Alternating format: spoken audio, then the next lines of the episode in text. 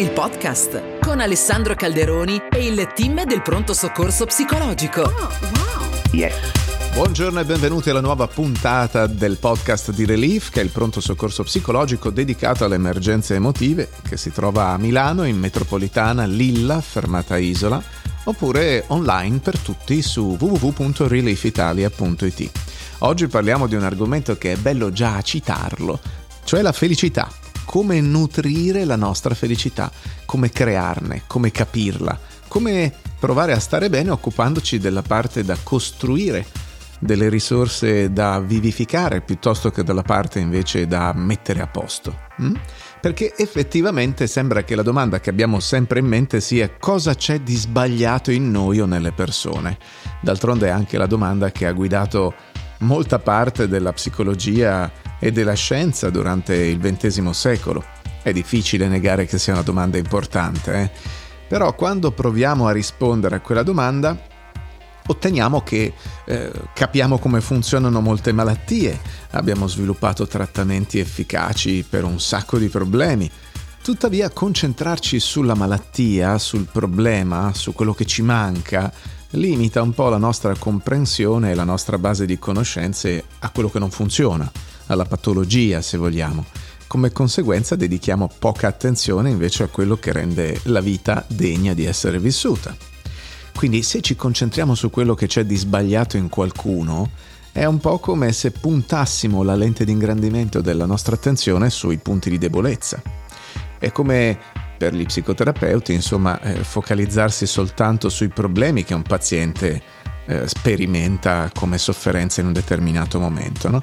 Da questa prospettiva è vero che lo psicologo può scoprire che il paziente pensa negativamente al suo passato e che questi pensieri causano conseguenze negative nell'affrontare il presente. Però l'idea che sta eh, dietro alla focalizzazione sul punto debole eh, può sembrare intuitiva. Se aggiusto questo paziente, se aggiusto questa debolezza, se risolvo questo problema, aumento il benessere.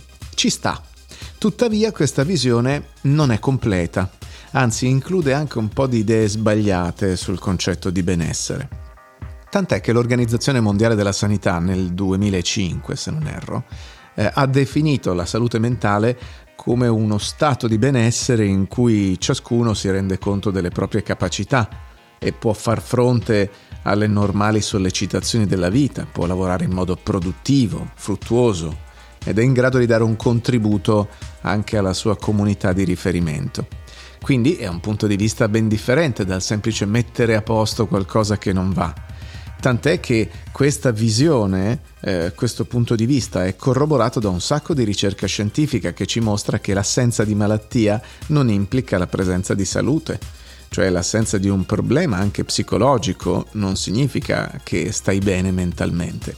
Viceversa, l'assenza di salute mentale non implica per forza la presenza di un disturbo. In altre parole, ci sono persone che hanno un disturbo ma sperimentano comunque un livello relativamente alto di benessere soggettivo, ci sono persone che riportano bassi livelli di benessere soggettivo ma sperimentano pochi sintomi psicopatologici specifici.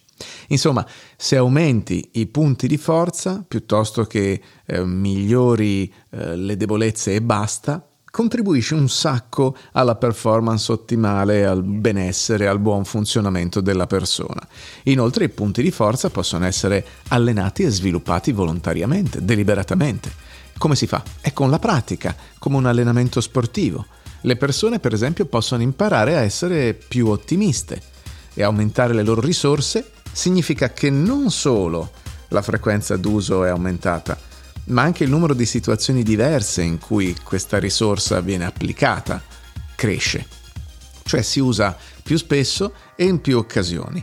Inoltre, quando un bambino che è molto creativo non è affatto minimamente esposto ad attività che sviluppano la creatività o che fanno appello alla sua creatività, è improbabile che sviluppi competenze o conoscenze o esperienze che eh, facciano crescere, fiorire, come si dice, il suo potenziale creativo. Ecco, questo succede anche negli adulti in fin dei conti. Pertanto, l'idea è che la felicità dipenda dal costruire sistematicamente le competenze, piuttosto che correggere una volta per sempre o di continuo le debolezze.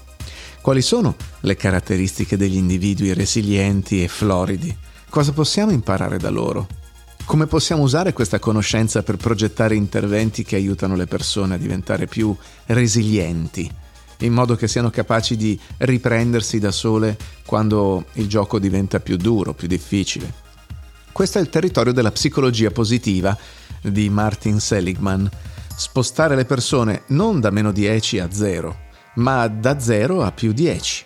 E per fare questo bisogna proprio spostare l'attenzione e posizionarla in maniera differente, piuttosto che concentrarsi soltanto su ciò che non va nelle persone e risolvere i loro problemi, bisogna anche concentrarsi su quello che va bene nelle persone, su quello che c'è già come risorsa e stimolare quei punti di forza. Quali caratteristiche possiedono le persone che sono più felici di altre? E quali qualità hanno le persone che gestiscono efficacemente i loro problemi? In altre parole, quali punti di forza hanno tutti questi soggetti che vivono bene? Ecco, queste domande non si adattano al modello della malattia, queste domande ci costringono a considerare la domanda più grande. Cosa c'è che va bene in quelle persone? Cosa possiamo emulare, imitare? Cosa possiamo fare nostro? Di per sé Scrivere e immaginare il miglior noi stessi possibile è ripetutamente dimostrato che migliora l'umore e migliora anche il benessere delle persone. Inoltre le ricerche sulla gratitudine mostrano che anche la gratitudine può essere allenata e aumentata come l'ottimismo. Quindi oggi ci occupiamo proprio di questo, di felicità, non la felicità, ma le felicità, le risorse che contribuiscono alla felicità come nutrire la tua felicità. Il caso. Ci sono dunque persone che indipendentemente dalla loro cultura, dalla loro competenza, dal loro livello di malattia, sono capaci di essere più felici di altre. E lo vedi spesso, per esempio, in psicoterapia, quando ci sono quei pazienti per i quali ti chiedi ma come ha fatto a resistere a tutto questo? Come ha fatto a sopravvivere questa persona. E poi la vedi questa persona e magari ha dei punti di sofferenza, ma ha una tonnellata di resilienza e un sacco di risorse. E allora vai a cercare esattamente quali sono le cose che l'hanno aiutata.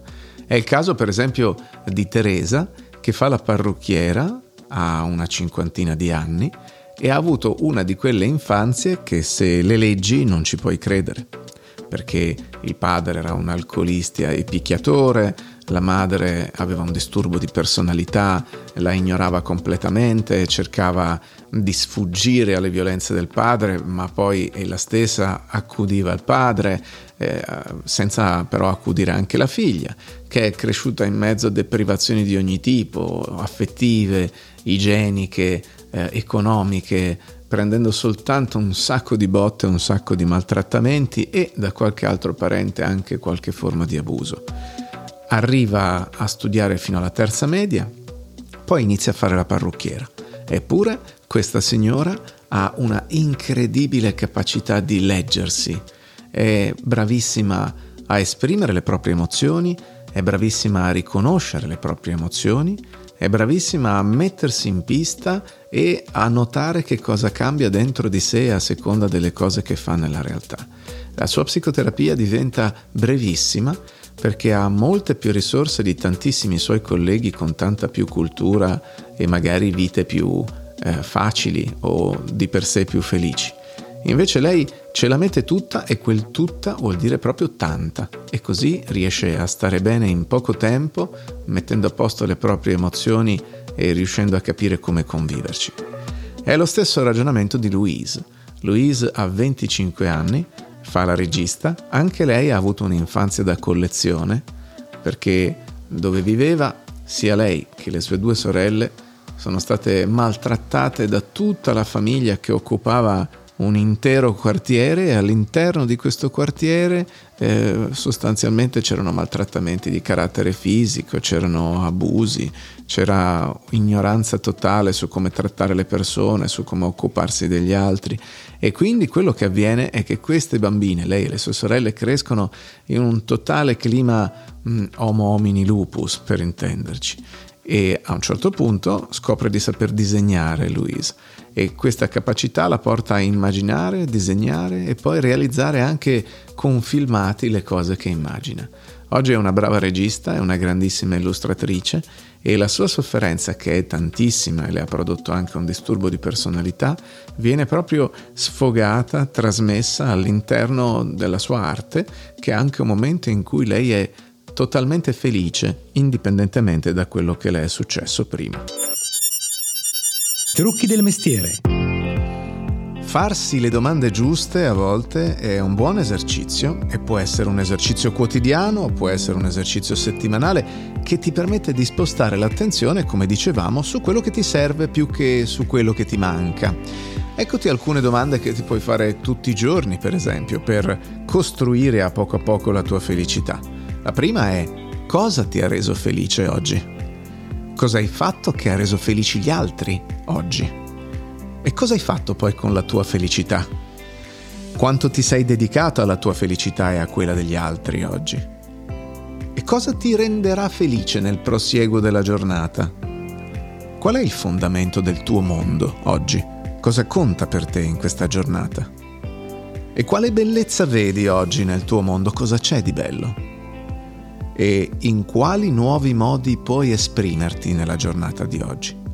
Queste sono domande che ti puoi fare tutti i giorni e che aumentano la tua consapevolezza della tua felicità, che è fatta di piccoli pezzettini e di piccole opportunità che sono allenabili e moltiplicabili.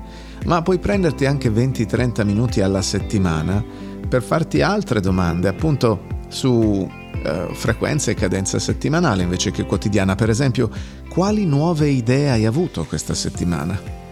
E intorno a cosa hai diretto la tua vita questa settimana? E come vedi la tua prossima settimana e i prossimi tempi? Come vedi il tuo futuro?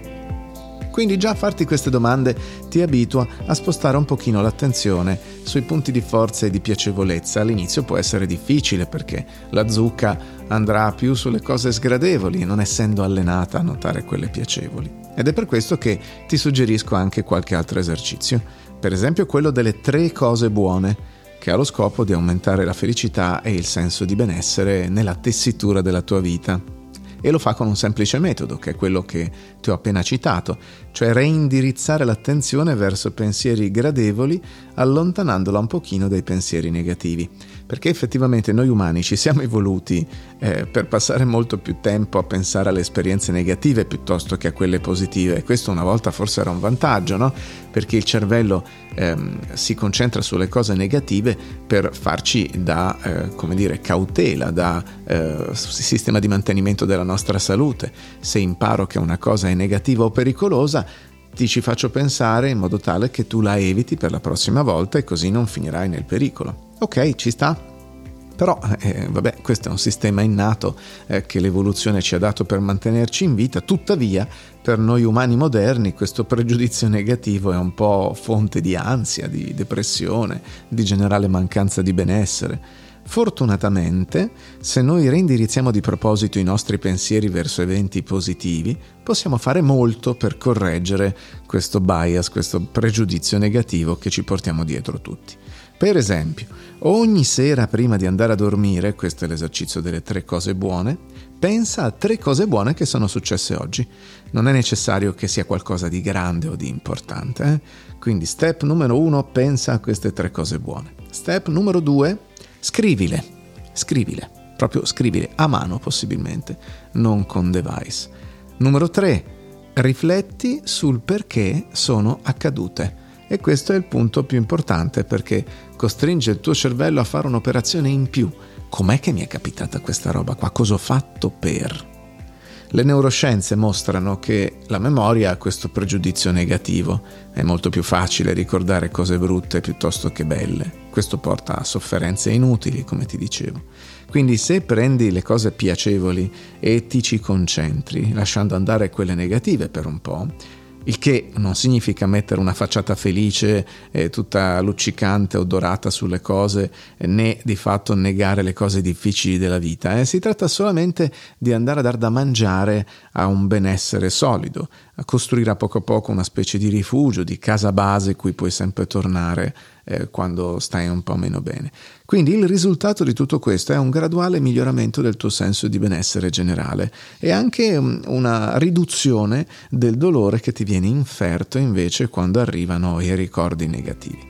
E questo era l'esercizio delle tre cose buone. Te ne do un altro. Trasforma i fatti positivi in esperienze positive.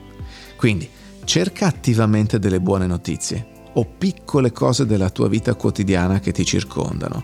La faccina dei bimbi che vedi in giro, il tuo senso di tenacia quando ti ostini a fare qualcosa per farla venire bene, il profumo di un frutto, il ricordo di una vacanza felice, un piccolo successo sul lavoro e così via. Poi porta una consapevolezza intensa su questa esperienza, lascia che questa esperienza reale che hai vissuto, anche piccola, ti colpisca molto, assapora questa esperienza. Mm, tieni l'attenzione su di lei per 10-20 eh, secondi. Presta particolare attenzione agli aspetti gratificanti dell'esperienza, come quanto appagante o accogliente è ricevere un abbraccio. Quindi aspetti gratificanti di quell'esperienza piacevole, un po' la risposta alla domanda cos'è che ti ha fatto stare bene di quella cosa. Poi immagina o senti che l'esperienza sta affondando nella tua mente, si sta installando in profondità nella tua mente e nel tuo corpo, come quando vai in giro d'estate e senti il caldo che attraversa la maglietta ed entra un po' nel tuo corpo. E poi l'ultimo punto, quando arriva un ricordo o un pensiero negativo, permetti a quella tua esperienza positiva che hai coltivato con i passi precedenti di emergere allo stesso tempo, cioè tieni queste due esperienze dentro di te allo stesso tempo, quella positiva e quella negativa, perché quando due cose vengono tenute in mente nello stesso momento cominciano a connettersi tra loro, avviene proprio a livello neurologico, quindi puoi ottenere benefici con questo metodo a patto che, come sempre quando si tratta di una pratica, tu la pratichi Insomma, in qualche modo o devi fare l'esercizio, non è che ti basta eh, farlo per una volta. Un'altra cosa importante è che le storie che ci raccontiamo sono particolarmente eh, interessanti e importanti per la nostra mente perché aiutano a definire la nostra visione del mondo e a modellare un po' quello che noi riteniamo che sia la realtà. Quindi se le nostre storie interne, quello che ci diciamo nella testa, è universalmente negativo, questo può avere un effetto dannoso anche sulla nostra salute. Quindi l'idea è di narrare. Si chiama proprio terapia narrativa, narrare le cose eh, in maniera tale che tu possa rivedere quello che accade nella tua vita con un po' di vitalità. E quale può essere questa vitalità che puoi aggiungere a tavolino? L'umorismo. Quindi quando ti succede una cosa, prova a rinarrarla dicendotela nella tua mente o dicendola ad alta voce o scrivendola, ma in modo tale che tu ci infili dentro dei pezzettini di umorismo, che poi è una strategia di comunicazione che ha il potere di unire le persone. Quindi infondi elementi umoristici in una narrazione che c'è già. Ti capita una maxi sfiga? Rinarrati questa cosa con un tono umoristico, come se la potessi sdrammatizzare, inserendo proprio degli elementi anche grossolanamente umoristici o sottilmente umoristici, dipende poi dalla tua abilità. Questo ti fa veramente un gran bene perché ti aiuta a trasformare a poco a poco un'esperienza negativa in una narrazione più adattiva. O quando si tratta di felicità, la ricerca ha scoperto che molte persone cadono preda di quello che è noto come bias di impatto. Cos'è la, il bias di impatto? È la tendenza degli umani a sovrastimare l'impatto iniziale o la durata di un evento emotivo. In parole povere vuol dire eh, che molte persone credono che certi eventi futuri, come per esempio comprare una macchina, comprare una casa, sposarsi, superare un esame o roba del genere, li renderanno più felici di quanto poi non avvenga in realtà. Ecco, questi eventi possono fornire un certo aumento del livello di felicità, ma la durata e l'intensità sono molto meno eh, lunghe di quanto spesso ci aspettiamo. Mm? Quindi che cosa succede? Esercitarci a notarlo può essere particolarmente utile perché ci allena a pensare alla felicità come a un modo di vivere piuttosto che come a un momento nel tempo. Eh, ci allena a capire che non abbiamo bisogno di comprare 450 cose o di avere sempre successi quotidiani per essere felici. Eh, le persone che credono che, che, avendo più soldi sarebbero più felici, o che avendo più donne o più uomini sarebbero più felici, o che avendo oggetti sarebbero più felici, poi si scontrano con quell'effetto tipico del bimbo che desidera tanto un giocattolo, poi lo ottiene, 5 minuti dopo non lo guarda più. Quindi la cosa importante è 1. Prendersi un momento per riflettere su qualsiasi situazione o evento che ti renderebbe felice, puntiforme come comprare una cosa o ottenere un risultato e scrivi quali potrebbero essere questi eventi. 2 Pensa ai momenti del passato che ti hanno reso felice, il giorno della laurea, eh, la promozione al lavoro, l'acquisto della tua prima macchina, robe del genere. Eri felice quando hai raggiunto questi momenti? Scrivi alcune riflessioni su questi momenti. 3. Rifletti sugli eventi del passato e scrivi quali sono gli eventi che secondo te ti hanno reso davvero felice. 4. Confronta questi due tipi di eventi e trai delle conclusioni. E legato a questo esercizio ne puoi fare anche un altro. Prendi un foglietto e traccia tre colonne. Nella prima elenchi degli eventi o degli oggetti che credi che abbiano contribuito alla tua felicità nel tuo ultimo anno. Nella seconda pensi a quanto queste nuove situazioni hanno aumentato la tua felicità in termini di tempo, proprio la durata. Un giorno di felicità, un'ora di felicità, un mese di felicità e poi vai a vedere eh, nella terza colonna, metti eh, una X eh, rispetto a quelli che ti hanno dato felicità per più di tre mesi e quindi avrai rapidamente uno schema del tipo di azione o di evento che ti rende più stabilmente felice rispetto a quelli che magari ti sembrerebbero dare tanta felicità, ma poi al lato della realizzazione pratica te ne dimentichi quasi subito e siamo di nuovo da capo. La letteratura scientifica.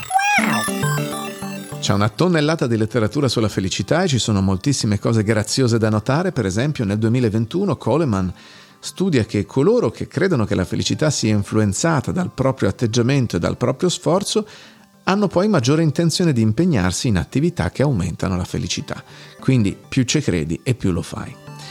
Eh, De Mores nel 2020 eh, studia che felicità, amore e compassione riducono significativamente l'ansia, ma felicità e amore producono riduzioni molto maggiori rispetto alla compassione.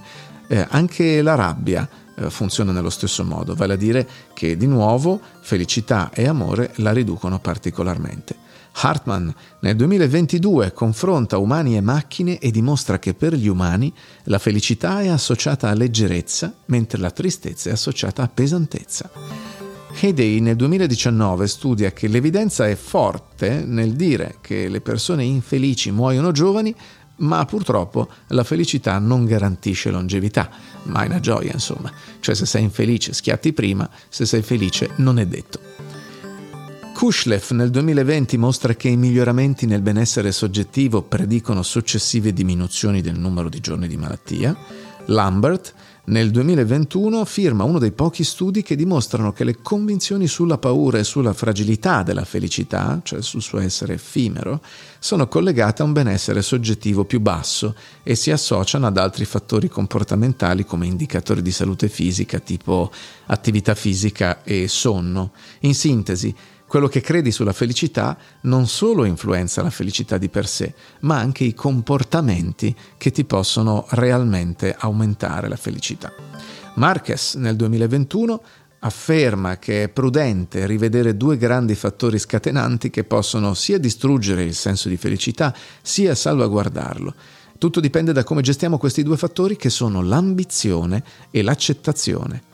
Ozturk nel 2022 determina che la terapia della risata, cioè ridere volontariamente per un tot di minuti, aumenta il livello di felicità ma non ha alcun effetto sull'autostima. Pagani nel 2020 nota che il modo in cui gli individui reagiscono alla divulgazione di notizie positive da parte di un partner è associata al benessere relazionale. Cosa significa?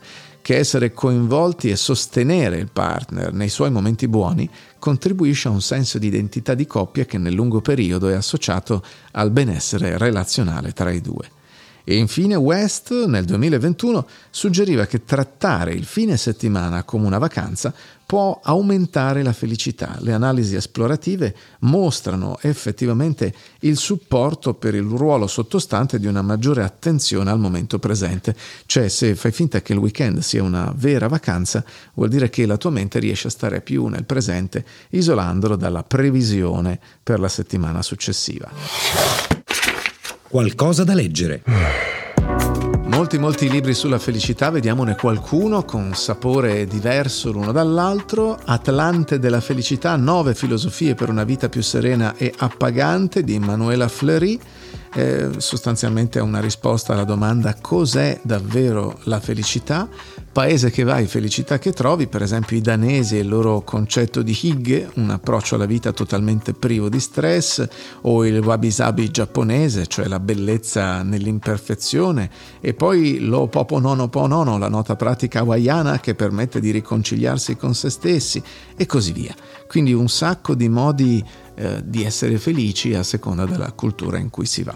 Poi Alanna Cullen ha scritto Batteri della felicità, perché una volta eravamo convinti che il ruolo dei microbi fosse irrilevante o che tutto sommato ci potesse dare soltanto un peso in negativo. Eppure la scienza sta svelando che forse sono anche i microbi a gestire il nostro corpo e la salute.